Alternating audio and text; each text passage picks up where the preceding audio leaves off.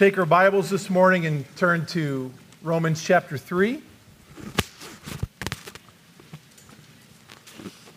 Romans chapter 3 together. I just want to start this morning by saying thank you to each and every one of you for getting up to come to church on a Sunday. Um, each and every week, you have a choice to make. And I just want to let you know that I really struggle. It's the best day of the week for me. Um, I can't live without it, without your company and the encouragement of God's people. But I got to let you know, like when you get up at 5:30, 6, right? It's dark for now, right? Um, when the sun comes up, everything looks gray. uh, there's fog. Uh, trees, everything looks gray. It's, it's, it's Lake County, Ohio. Uh, it's gray. Um, it's awfully encouraging to wake up most days with gray. Um, like anything, anything you want to do for that day or have planned for that day, when you wake up in a gray atmosphere, it's like taking Ambien before you watch the Weather Channel, right? it's, it's like, you got to be kidding me. Uh, I know it's hard. And uh, I just wanted to thank you uh, because you have decided to allow God's grace to operate in your lives. And you know the value, uh, the spiritual value of being together uh, as a church family. And uh, I thank you for that. Um, I had no plans on saying that until about five minutes ago before Luke sang. And but I said it. So thank you. Um, have you ever seen a weather vane? You know what a weather vane is? Roosters placed upon the top of the weather vane, and uh, depending on which way the wind blows, right? Uh, you can sometimes passively detect weather patterns. And uh, do you know why the weather vane was uh, created, the original uh, creator of the first weather vane, uh, by their testimony, it was created so that mankind would know every time they saw one that their nature was fickle. Right? That mankind, in their nature, really doesn't know uh, from one day to the next which direction to head. They're blown around like the wind. One day one way, one day the next day. By nature, we're directionless, and by nature, we're fickle. So the next time, or every time you see a weather vane from now on, it's to be an indictment upon our character, a reminder of our character.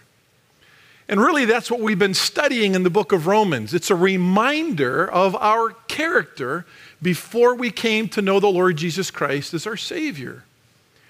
And as your Sunday morning program says, in summary of this morning's message, this is really a final argument that the Apostle Paul brings against mankind in general, but remember, he's not bringing it against the Roman church because they're already in Jesus Christ. He's bringing this final argument to them by way of reminder. He's remediating this material to them for their own protection in light of what they would face in the future. Every believer faces the temptation to compromise Bible doctrine at some point in time in their life, and in particular, compromise the doctrine of the gospel. Every one of us has faced that or will. Every one of us is going to face some degree of affliction that's going to tempt us in our fallenness to maybe look away or, or, turn away from that which we know to be true in Jesus Christ because that's just the nature of tough times, even for a believer. So remember why Paul's writing Romans to this church. It's for our help, it's our encouragement, it's for our learning. And he starts off the first three chapters, through chapter 3 and verse 20 at least, with a reminder that man is fickle, man is directionless, man is at best broken, and man in reality is dead in their trespasses and sins. Right? Always seeking to do that which is right in their own eyes while never looking to the Lord with a genuine glance or even a stare to find out where true eternal help comes from. What have we learned so far? Let me summarize what we've learned so far from chapter 1 through chapter 3 and verse 8. God, in His mercy, has attempted to reach the heathen through His power demonstrated in creation. The moralist, he has, the do gooder, he has sought to reach to the use of their own conscience the law of God written on their hearts. And to the religious person that Pastor Hobie spoke about last week, he sought to reach them in his mercy through the use of the scriptures, the Bible itself. But because of our nature, because of our fallenness before we meet Jesus Christ, man does not have the ability of himself to engender himself to a personal relationship with God through the mere observance of creation, through understanding of right and wrong and their own conscience that the Lord's given them, or even through understanding of Scripture without the help of the Holy Spirit. That's what we've understood. This is a difficult reminder for all of us, but remember, this difficult reminder should give way to much thanksgiving and praise in our own hearts. Because remember, we're reviewing what we once were. Amen? We are no longer in this state. So while the information that we're mining our way through here may be difficult for us to remember, uh, let's make sure that we're rejoicing while we recall and we study again what we once were. And rejoice now and only boast in the cross of the Lord Jesus Christ uh, for where we presently are in our own lives. There have been three general understandings of man's nature throughout human history. And these general understandings have taken on many different uh, forms, explanations, definitions by hundreds of individuals philosophers, scientists, people of religious orientation. But I'm going to summarize these three different understandings of the nature of man very simply. Right? First of all, mankind has understood itself to be generally good. Generally good. Liberal theologians even would say man is innately good. Mankind is generally okay. He's born with this inner light of goodness and should be left, to unlo- left alone to embrace their own natural light and decision making processes. The second general way in which man defines our kind is that man is sick. Man is sick. Not sick in the sense of gross sickness, but He's just spiritually ill. And no man in the world would claim perfection. No man would stand in their right mind, even outside of Jesus Christ, unless there's some type of deranged cult leader and stand up and say, I have never sinned. I've never done wrong in my life. But I'm just sick. But what does it imply when man is just merely sick? That they can heal themselves. I don't think I've ever seen in my life growing up in this gray matter in the wintertime of Northeast. I've never seen so many bronchial illnesses, walking pneumonia, and pneumonia uh, in my life. Uh, many of you are still coming out of the, the, uh, that, that affliction. What do you do?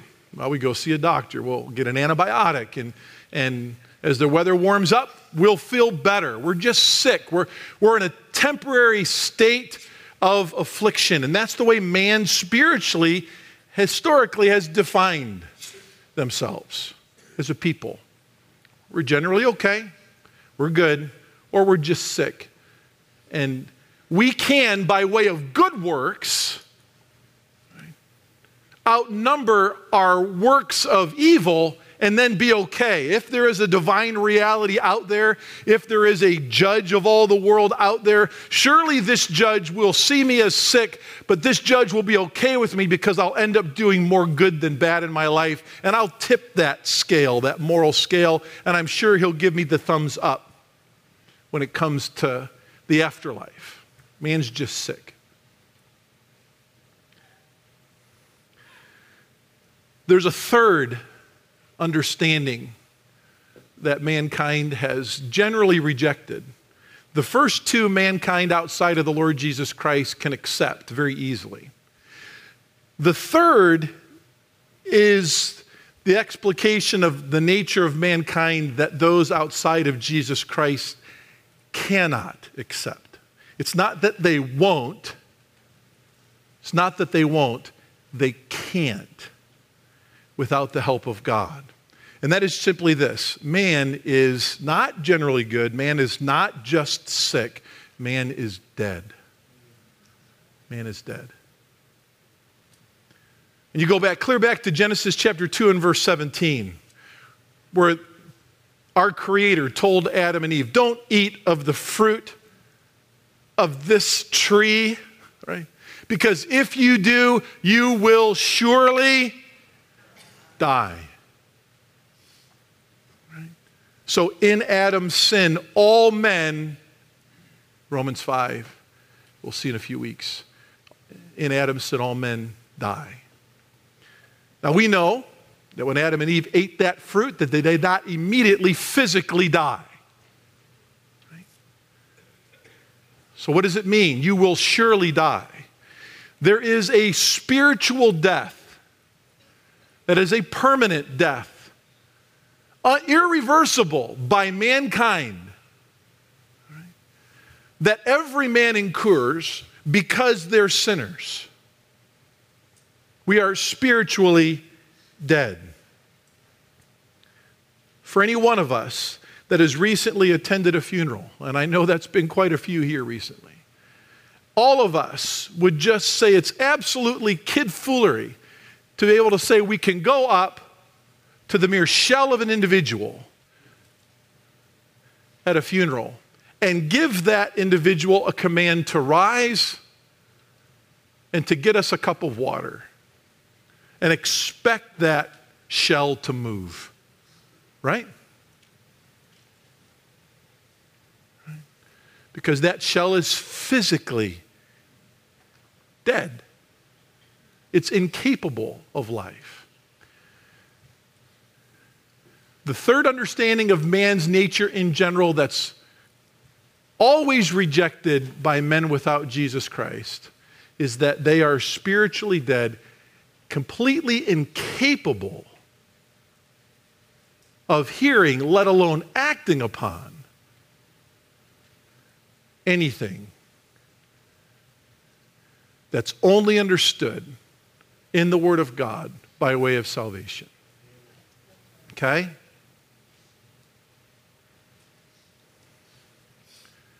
As a member of God's family here at Grace, I would assume where you would understand regarding man's condition.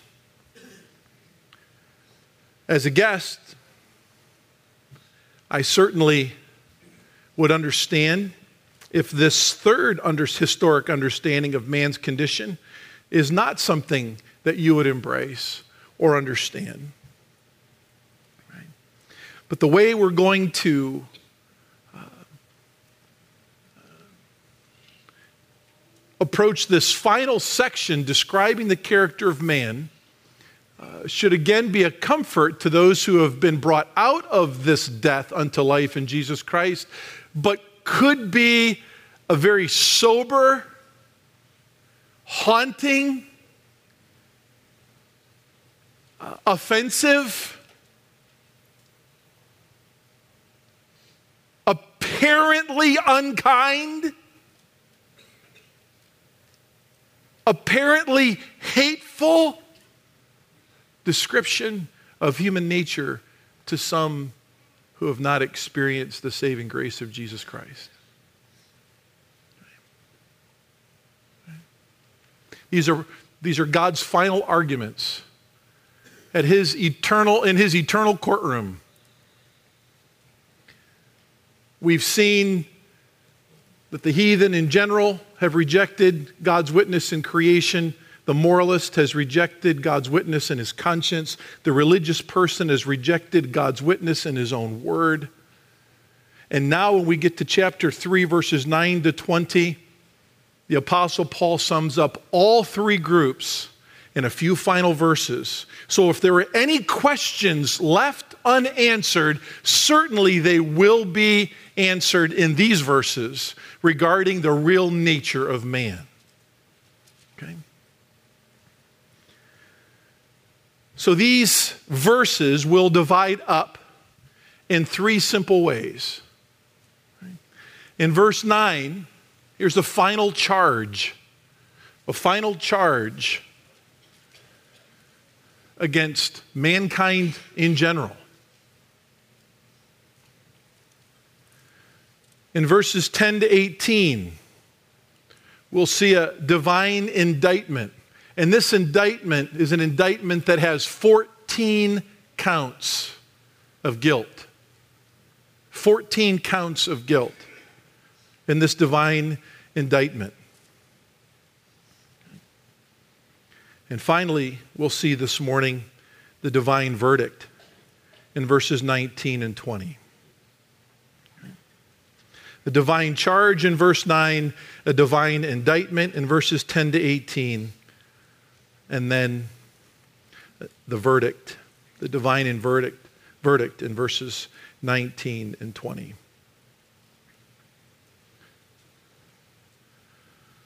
Again, I think Alva J. McClain has done a tremendous job in practically breaking this down uh, for the most uh, simple of understanding for us.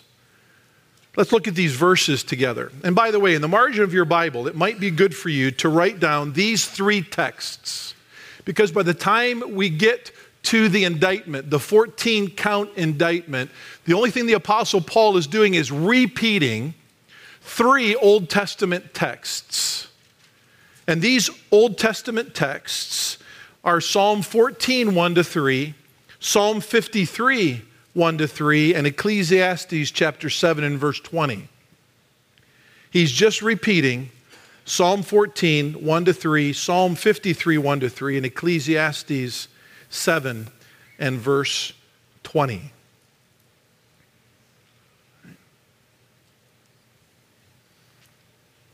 Let's read these verses together, then we'll go back and we'll study these verses under those three sections we've already described the divine charge, indictment, and verdict. Let's look at verse 9. What then? He begins with an interrogative. He begins with a question. Romans chapter 3 and verse 9. In other words, what is the conclusion of all that we've examined from chapter 1 to chapter 3 and verse 8? about these three groups of people the heathen, the moralist, and the religious person.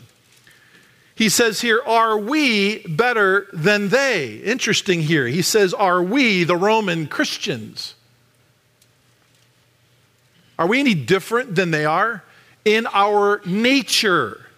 Without Jesus Christ, are we any different in our nature than they? And what does he say? Not at all. For we have already charged that both Jews and Greeks are what? All under sin. Now, what we're going to see here for the remainder of this passage, that those three groups of people are brought under the umbrella of both the religious and the irreligious. Can I just say that? The Jews here represent all religious people without Jesus Christ. And the Greeks represent all irreligious people, both the moralist and the heathen. Just to keep it simple for us. They're all under sin, as it is written. Are you ready for the 14 indictments? There is none righteous, not even one. There is none who understands. There is none who seeks for God. All have turned aside. Together they have become useless. There is none who does good. There is not even one. Their throat is an open grave. With their tongues they keep deceiving. The poison of asps is under their lips, whose mouth is full of cursing and bitterness. Their feet are swift to shed blood. Destruction and misery are in their paths, and the path of peace they have not known. There is no fear of God before their eyes. Now, here's the verdict. We know that whatever the law says, it speaks to those who are under the law, so that every mouth may be closed and all the world may become accountable to God. Because by the works of the law, no flesh will be justified in his sight, for through the law comes the knowledge of sin. So the charge is found in verse 9. Again, a simple question What then? Draws our attention to Paul's closing arguments as he wraps up the Lord's case regarding all of mankind in relationship to his divine indictment to come. In other words, after all the evidence that has been presented against the defendant, here are some concluding statements. Are we better than they? A second question not at all.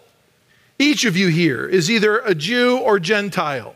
You're either formerly an irreligious heathen or you are formally an uh, unsaved religious person. All of us fall under either one of those two categories outside of Jesus Christ. In our fallen nature, we are no better than they. And again, folks, a reminder that when we come to know the Lord Jesus Christ as our Savior and we get a divine nature, what nature never departs from us? Don't ever forget. This is a great reminder of the Apostle Paul to these Roman believers, the faithful, that though we're about to give this 14 count indictment, this is what you were again without Jesus Christ in your fallen state. And that nature is still there. So be careful. Let's rejoice. Let's be humbly, humbly thankful, right? But we're no better than they. We're no better than they are. There's only one that is good. Amen. And that's Jesus Christ who is in us, the hope of glory. There's nothing good about us still. Okay? All right. The, the charge is simple, it's brief, it's concise, and it concludes For we have already charged that both Jews and Greeks are all under sin. All under sin. Uh, this preposition under before the word sin is a powerful preposition. All that simply means, like we used to be, all heathen or religious people outside of Jesus Christ are under the guilt of sin, the power of sin, the condemnation of sin, and the eternal doom of the same. Just like we used to be without Jesus Christ. That is the reality of those who are under sin. It's as if he's saying, believer, never lose sight of what's, what you once were before you met Christ. And Christian, don't lose any ground here in understanding the condition of mankind in general and your responsibility to them in presenting Jesus Christ just as someone in their kindness of their heart shared him with you at one point in your life. How many of you remember right now the time and the person that shared the good news of Jesus Christ with you? Would you raise your hand?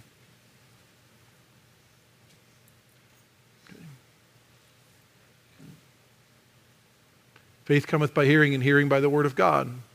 You heard it from somebody at one point.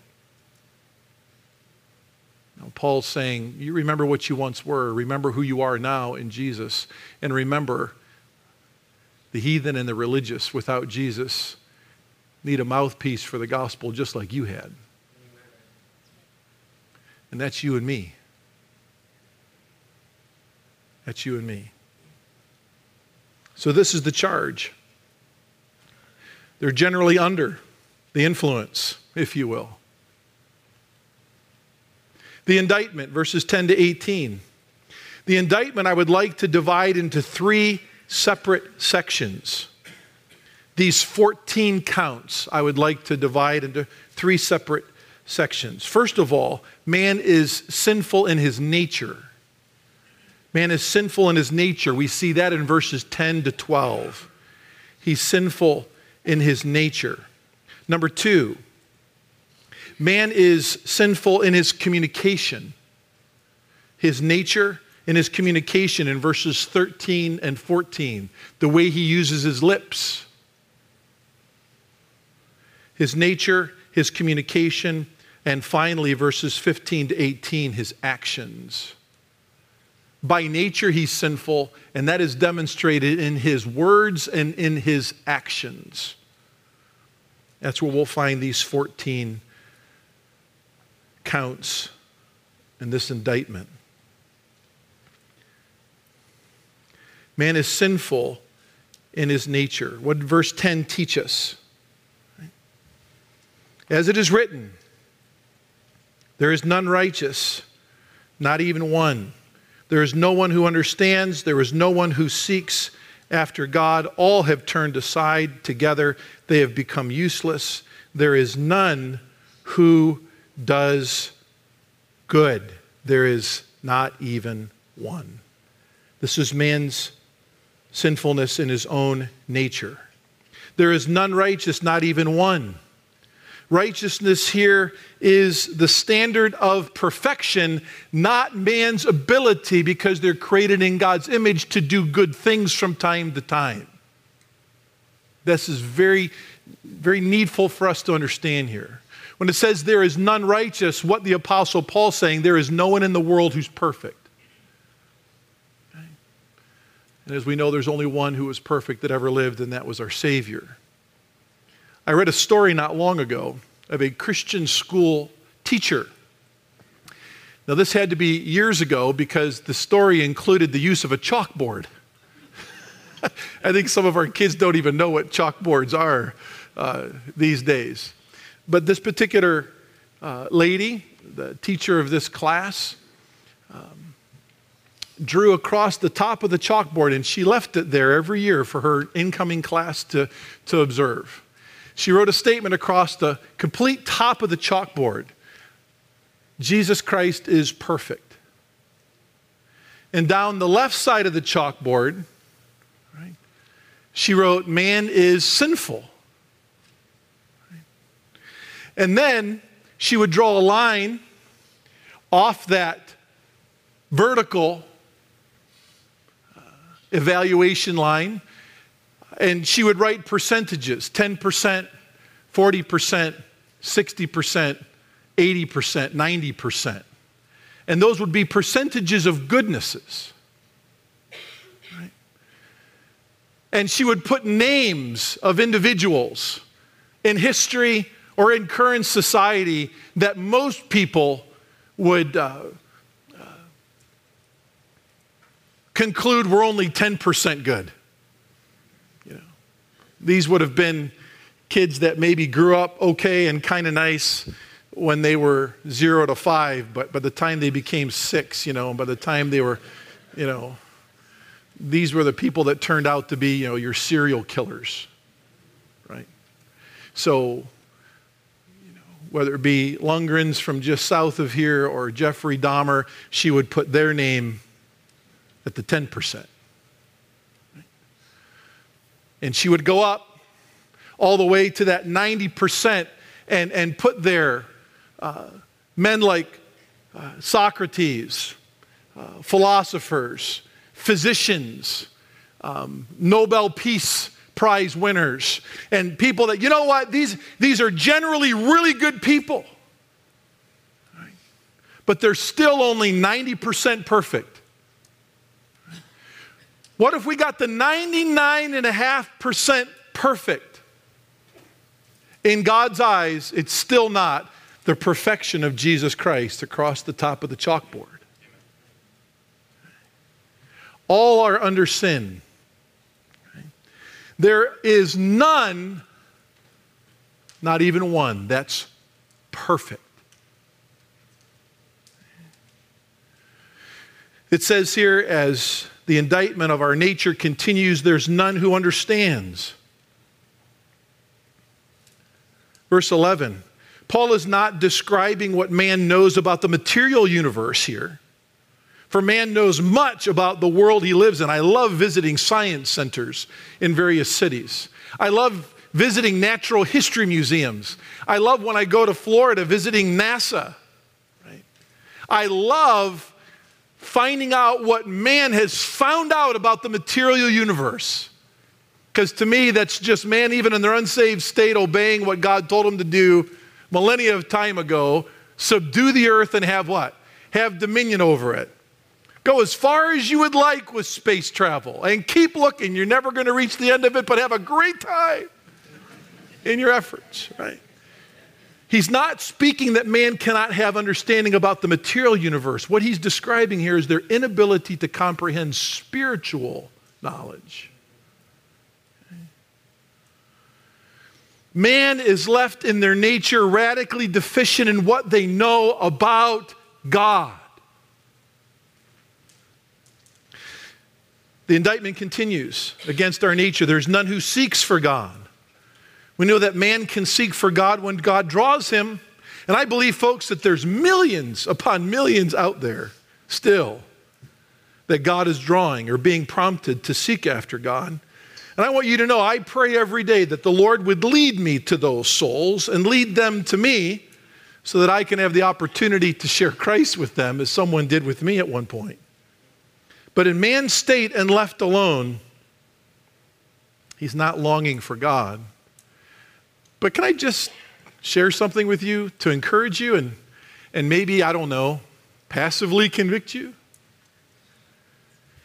If you run into somebody out there that is not yet in Jesus Christ and is talking a lot about God and a lot, a lot about Jesus Christ, and man, I have a lot of questions, and they may even be making some false statements about divinity. Could you just assume for a moment that possibly God's answering your prayer of reaching a lost person and that possibly that person that you hear saying some really silly things might actually already be drawn of God to be born again? And why don't you get excited about their silly questions and observations? And why don't we spiritually and graciously take advantage of that? Instead of saying, oh, that's the dumbest thing I've ever heard. Well, that's not true. What in the world are you talking about? You've never been to church before, I can tell. Whatever the silly statement we might make, why don't we get excited that, you know what? God the Spirit's still drawing people.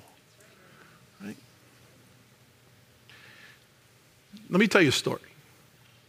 And I think the person that's told me this story is actually watching on live stream. It's not in my notes, it just came to mind. Years ago, I was visiting a home of a very sweet couple whose husband had been in a tragic accident. And um, I won't go into all the details because the details really aren't uh, necessary. This person uh, whose husband was in the hospital was at home in agony, you know, preparing to mourn the loss of her spouse. And she walked outside and she said, God, give me a sign that you even exist. Give me a sign that you even love me or that you're even aware of this situation. And they said it was a perfectly clear day. which was super abnormal in Mentor, right? It was a sunny day, and all of a sudden, it began to rain right around her. Now, most of us that would hear that would say, You didn't sleep much last night, did you? Right? I know you've had a hard time. Come here and let's talk about how dumb that really is. Now, think about this. And I don't want to get distracted here because I have a time limit with each one of my points. And I was not in my notes to give. So think about this. Right?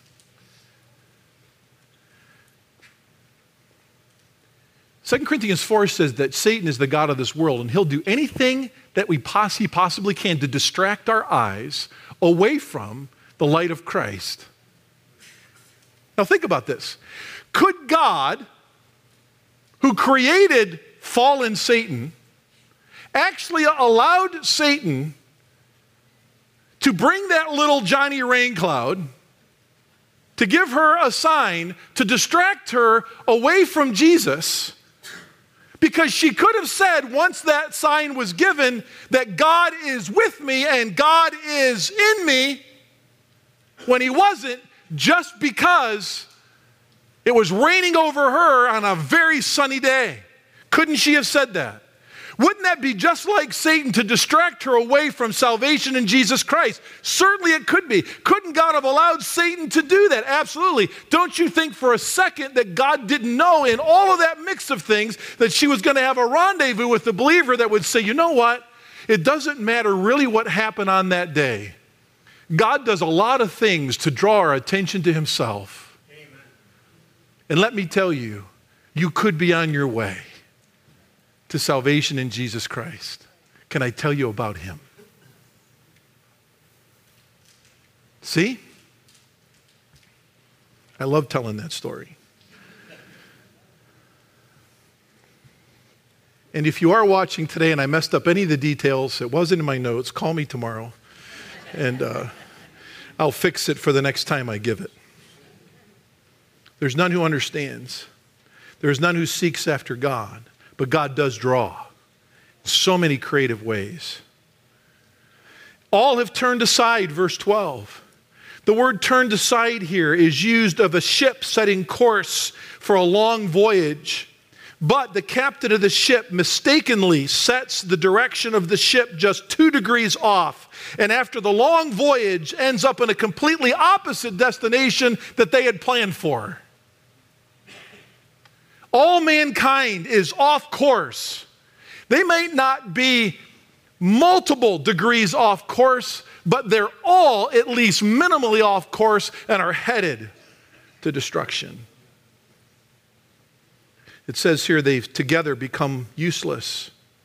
This is a, this is a Greek use of a Hebrew word in origin. How many of you have ever gone to your refrigerator to grab a gallon of milk to pour over some cereal. And you picked up that milk and you saw on the side the, the expiration date or purchased by this date.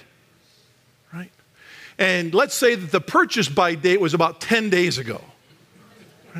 And you pulled it out and you really had to have those Froot Loops. And you were really, really hoping that that milk would be okay to pour over those Froot Loops. And you opened it up and you kind of put your nose over it very, very, right? It's like, woo! Right.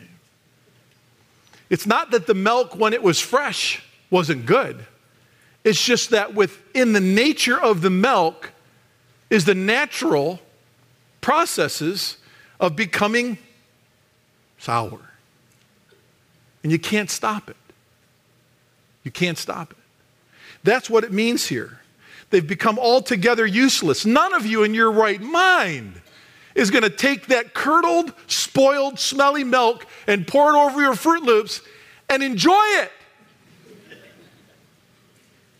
The only way we would ever do that is that was all we had and we hadn't eaten for 10 days. And somehow we would suffer it just to stay alive. But it's rendered useless. That's the idea here. It says here, there's none who does good, not even one. And considering the context, we know man can do some moral good because they're made in the image of God. But this statement, according to the grammar, just simply means this. When a man looks back over the shoulder, his own shoulder, into his own history, no matter how long that he or she has lived, someone outside of Jesus Christ cannot and will not find altogether Christ like eternal motivation in the way they lived. It doesn't mean that they can't do periodic good, but the summation of the whole of their life is without Christ and without eternal good. Man in his communication is sinful. Verses 13 and 14 their throat is an open grave. Wow, we can only imagine the negative influence of all graveyards around us if none of them would have ever been closed.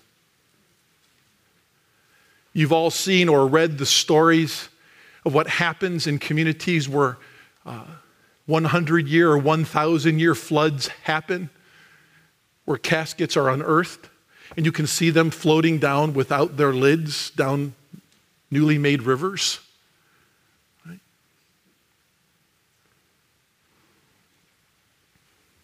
And the biggest fear is what?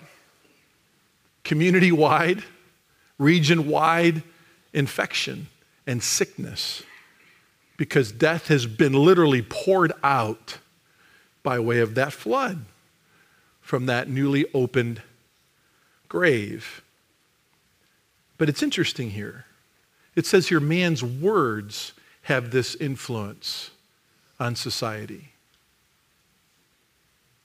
their throats are open contamination, they're unclosed graves. Influencing not just them, but influencing all who are around them. The idea here, folks, theologically, is that mankind is never neutral in their influence upon society.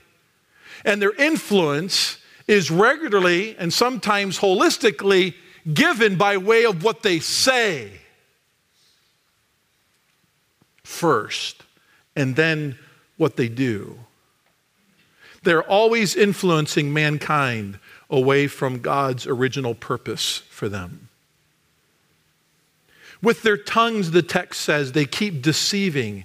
The idea here is that mankind can never be innately honest in their communication, perfectly honest, without Christ's governorship of their tongues. Yes, this is not just a problem with politicians. This is every man's problem outside of Jesus Christ. The poison of asps is under their lips. I don't know that all of us would be too fearful of being around a poisonous serpent if we knew that its jaws had been wrapped or sewn shut. Right? We might not like snakes themselves, but at least we know we're not going to die in their presence. But the wording here, what happens when that snake's threatened by you and coils and prepares and those mouth comes open? Ugh.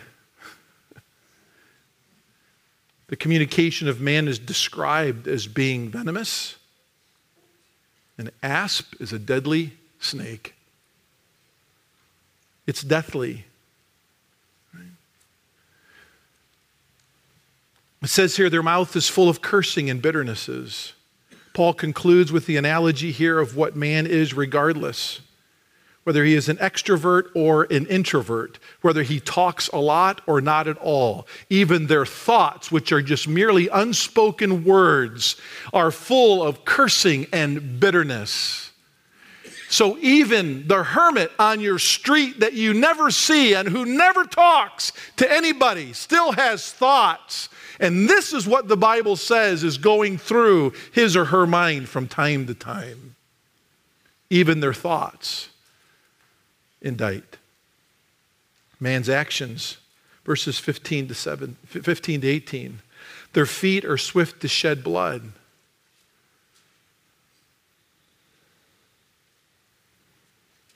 Even nice moms at a baseball game whose kids get in a quarrel and the guilty child runs to the mom and to get out of trouble says that their friend is the guilty one and lies. And the mom immediately takes her side because that's what all objective moms do, right? So instead of finding out the facts. And so the moms quickly get in an argument. I saw this just last week on vacation. Didn't even know these people. At the beginning of the game, these two moms are chummy, sharing a Diet Coke together and a hot dog, just laughing. The kids are over here playing, squabble. Daughter comes up, nah, nah, and within, within, it's like spontaneous combustion. These nice baseball moms, soccer mom, minivan driving moms, all of a sudden are, my daughter would never do that. My daughter wouldn't lie. It's your daughter who lied. No, no, no, no. Oh, you got to be kidding me. Even these really nice, sweet people, yeah.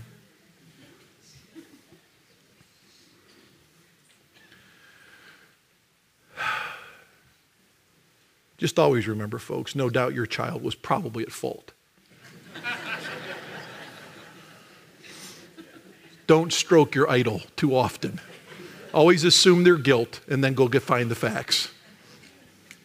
that was great parenting skills right there. I didn't make any friends in the psychology world or the self esteem world. Anyways, Verse 16 destruction and misery is in their path. The course of human history tells us this, doesn't it? And the path of peace, verse 17, they have not known. And folks, remember, this is not the peace that we understand as the domestic tranquility of a suburban neighborhood of people living the American dream. This is salvific peace. They do not know the God of peace, Jesus Christ Himself. They just don't know. Okay. Someone's online Bible is working well. Way to go, Mrs. Dodd. I'm glad you're following along. Luke, would you slide over and tell her how to shut that off? We're being doubly blessed with technology this morning. At least it's spewing forth the Word of God, right? What does it say here? They don't know His peace. They don't know Christ who is peace. There is no fear of God, verse 18, before their eyes. This is the concluding count of 14 that encapsulates the previous 13 counts in this indictment. For it is the fear of God that is the beginning of wisdom, Solomon tells us. And that only comes through knowing Him who is God's wisdom, Jesus Christ, our Lord and Savior. James Montgomery Boice concludes, therefore, that man is condemned in what he is, his nature. He's condemned in what he says, his words, and he's condemned in what he does, his actions. The verdict, verse 19 and 20, and we'll close. Now we know that whatever the law says, it speaks to those who are under the law, so that every mouth may be closed and all the world become accountable to God. Because by the works of the law, no flesh will be justified in his sight, for through the law comes the knowledge of sin. I want to point out one thing to you, and I have many, but I'll point out one and we'll close. Look how many times the word law is used in this final verdict. And this verdict tells us because all are under the law, the final verdict is the sentence is we're all condemned. We're all going to face judgment, eternal judgment without Jesus Christ. Right?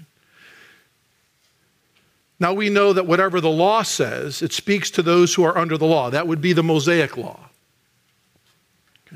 And the law was given to both Old Testament people and the, the law of Christ, us, to expose our sin, right? To show us that we need the perfect law keeper, Jesus Christ. So that every mouth may be closed and all the world may be accountable to God, because the works of the law, no flesh, will be justified in his sight.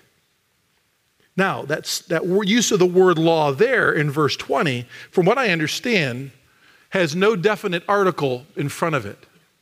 So he says, you know what? If, if, if, if, if the law of Moses, if the law of God in the Old Testament is enough uh, to indict you, and you, and you kind of reject even that law, this basically is saying any law known to mankind on earth ever in man's history since man fell into the sin is incapable of saving you, even if you keep it to the T.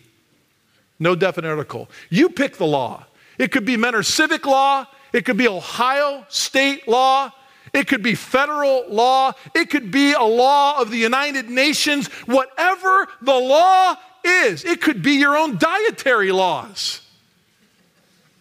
It could be the laws by which you govern your own personal thinking. It could be the standard of laws by which you find medical help, psychological help. Whatever law you live by, just remember it's still not sufficient to save you if you keep it. Any law is to show you that you can't keep it, so you are in desperate need of a perfect law giver. And that's Jesus Christ, who is the top of the chalkboard. And we're to be found somewhere on the left side. Okay? Let's pray together.